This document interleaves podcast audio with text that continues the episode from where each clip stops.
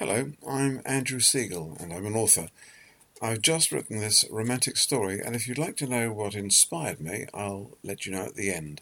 This story is called A Major Operation. I'm nervous, darling. Are you? Well, let's just say I'm focused. But then, you're never nervous, are you? Oh, I wouldn't say that. Come on, Steve, be honest. When was the last time you were nervous? Go on, tell me when. There was a pause. See?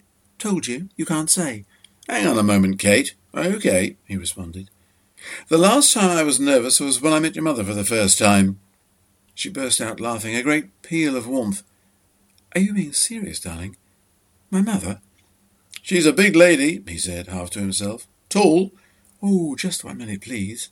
You're a big fella. Tall, too, if you must.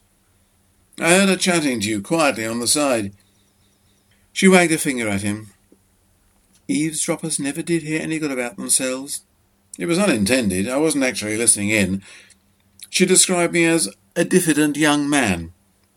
Kate smiled up at him. And are you? What? A diffident young man? In her eyes, apparently. How about in your eyes? She can be pretty daunting, you know, your mother, quoting Dickens and Shakespeare as casually as if she knows them personally. Knew them, she corrected. Anyway, you can quote Bing Crosby and Bruce Springsteen, an eclectic mix if I ever. It was his turn to laugh. Maybe, but you know perfectly well I'm besotted with Trollope and pay more than lip service to Lessing, Austen, and Atwood. He thought a moment, then added, to name but a few. Clasping her hands together, she said, Seriously, though, I'm really nervous, Steve. Are we doing the right thing? There's a lot of people.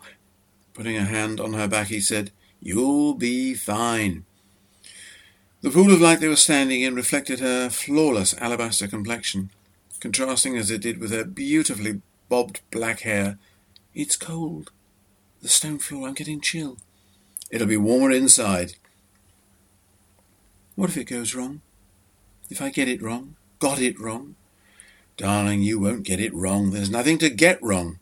You're not expected to do anything. And anyway, I'm here. Will you always be here? For me? She sounded shy. Forever, my love. And a day. You make me feel safe. You make me feel happy. She looked up at him again, as though to convince herself he was telling the truth. You recovered so quickly. I was fit, Kate, else I might not have survived. The other driver was drunk. We've been all through this, darling. A broken back, wheelchair bound for months. They said you might not walk again. Well, here I am, he said quietly. And remember, if not for the accident, I might never have met you. But I'm not as strong as you. Physically, mentally. You don't need to be. I'll be strong enough for both of us. When I think of you in that gym, sweating and straining, perspiration running down your face and soaking your vest, months of it, I've never seen such determination. I couldn't begin to match your effort, Steve. You don't have to, Kate. I'm ugly. You're beautiful. I think I'm ugly. I think you're beautiful, and what I say goes. No arguments, or there'll be trouble. I love you. I guessed it. She smiled wanly. Will we have babies? Well, now, he said, looking up at the ceiling as though for inspiration. Let me see. Seriously, darling? Just you try and stop me. But look at my body. What's wrong with your body? She looked at him long and hard, but said nothing. Eventually, Steve broke in. Kate, I fell in love with a woman, not a body. And anyway, I love your body.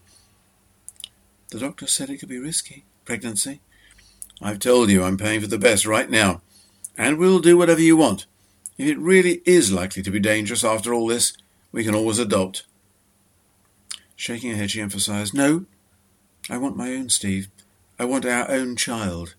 Children. Well, why don't we just let things take their course and we'll see how they turn out? Mummy loves you, you know. She admires you enormously. I've grown fond of her, too. This is like a hospital gown, isn't it? Kate inquired, smoothing her lap. No, it's not. Well, it feels like one. A tad smarter, I'd say. I wish Daddy were here. It's been ten years. Seems more like ten minutes. I never got used to losing him. Don't know how Mummy coped, especially with me. Kate was starting to look agitated again, as though new doubts and troubles were beginning to assail her. It's time, darling, said Steve. We have to go in now. They're waiting. Suddenly, realizing it was all too much for her, Kate gasped, No, Steve, no, I can't. I can't go through with this, this sort of operation. Hardly an operation, but it is. Kate, for heaven's sakes, this isn't an NHS hospital. It feels like one, though. It can't possibly. They've reassured you, us, that all will be well. It's just a simple process, you might call it a brief event. Ignoring him, she added, It's never going to work. We were mad to think. Her voice had risen a pitch. She was close to panicking, almost out of control.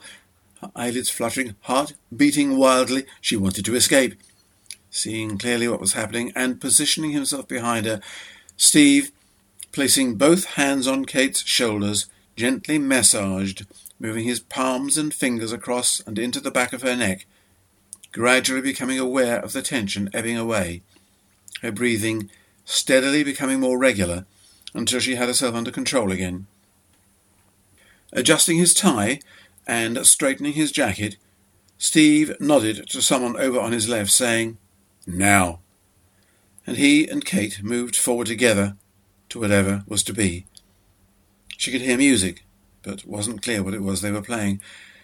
Operating theatres played music these days. Not an NHS hospital? All so confusing. She felt self consciously the eyes that were upon her and tried to look away from the crush of their gaze. An operation, a process, an event that would make it all come right. Children now possible. She stopped dead, wasn't moving. Kate, you have to do this yourself, Steve urged. Push forward. The wheels are barely turning. You've got to do this independently. It's what you wanted, to do it on your own. You can't stop now. In the fog of her mind, she felt her hand being held, manipulated, her fingers uncurling. It was like being anesthetized. She'd been palpitating. Now she was barely aware of her surroundings, a body's reaction to extreme stress, to fear. She could sense Steve's presence, the warm, manly scent of him. Should he be with her at all at this stage? Operating theatre? Mystification? Fear? And a jumble of words none of it coherent. Steve still close behind her. Been so patient. A future together. And babies. Babies? Her choice, he'd insisted. Just this process to get through. Was she even still alive? A voice. In the sight of God. In the background, she was faintly aware of what sounded like Handel's arrival of the Queen of Sheba. Wild talking, happy voices, bodies beginning to crowd around. Not an NHS hospital after all. Not cold, but winning, warm, welcoming. A flooding of emotion almost too overwhelming to bear. Steve's gentle voice in her ear, sounding close to tears. And then those words. The priest's, addressed to a man, her man. Words she never in her wildest dreams thought she'd hear in her lifetime. You may kiss your bride, I hope you enjoyed that little story, and I was inspired in this way. Love stories take all shapes and forms, and whilst we may say all the world loves a lover, there must be times when some people have felt sadly excluded. Of course, first appearances count, but then what really matters is the attraction of the personalities involved, and this can take just a little longer to make itself apparent. In particular, for those with disabilities in this hurried age, a little longer may be just too long but not necessarily for everyone, as we've seen. Hope you liked it.